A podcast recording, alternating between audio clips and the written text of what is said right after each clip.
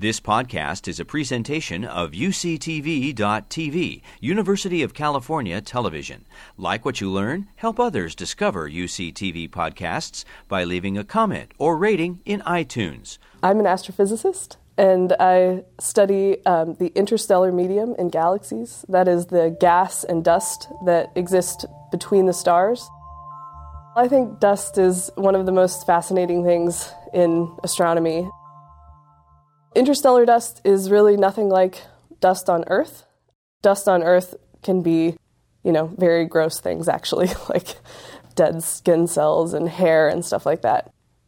We think that there are two different types of dust that exist in space carbon rich dust, that's more like soot, and then silicate rich dust, which is more like sand.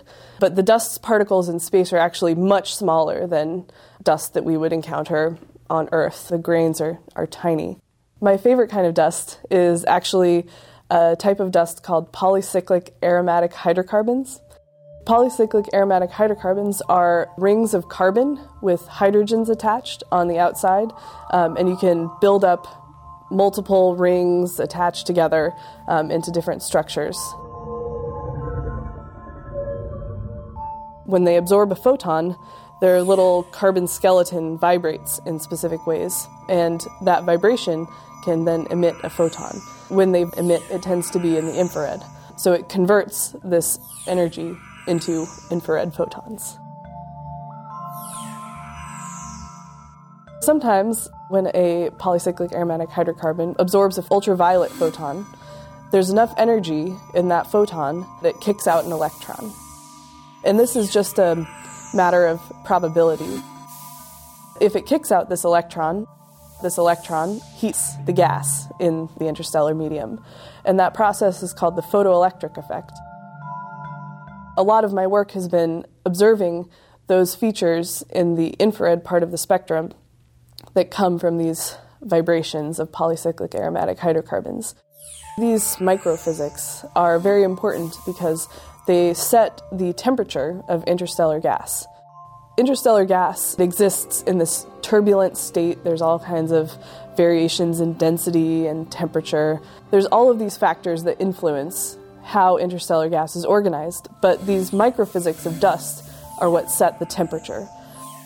Dust shields the cold, dense regions where new stars are forming. If dust wasn't there, the UV photons from other stars would be able to go into these regions and break up the molecules that are necessary for the cooling and collapse of gas into new stars.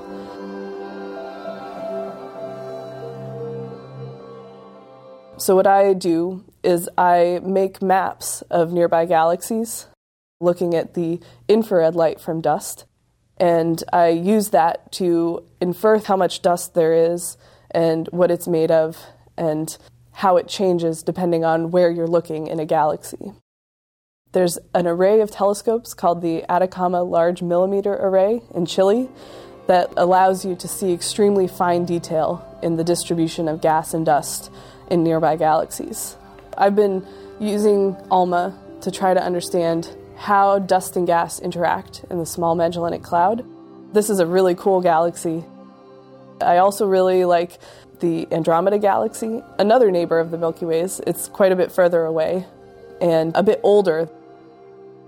I think what captures my imagination about studying the interstellar medium and dust is that it's a very complex system with a lot of different parts. It's a lot more like studying, I think, climate. It's trying to understand a complicated system, and that really appeals to me.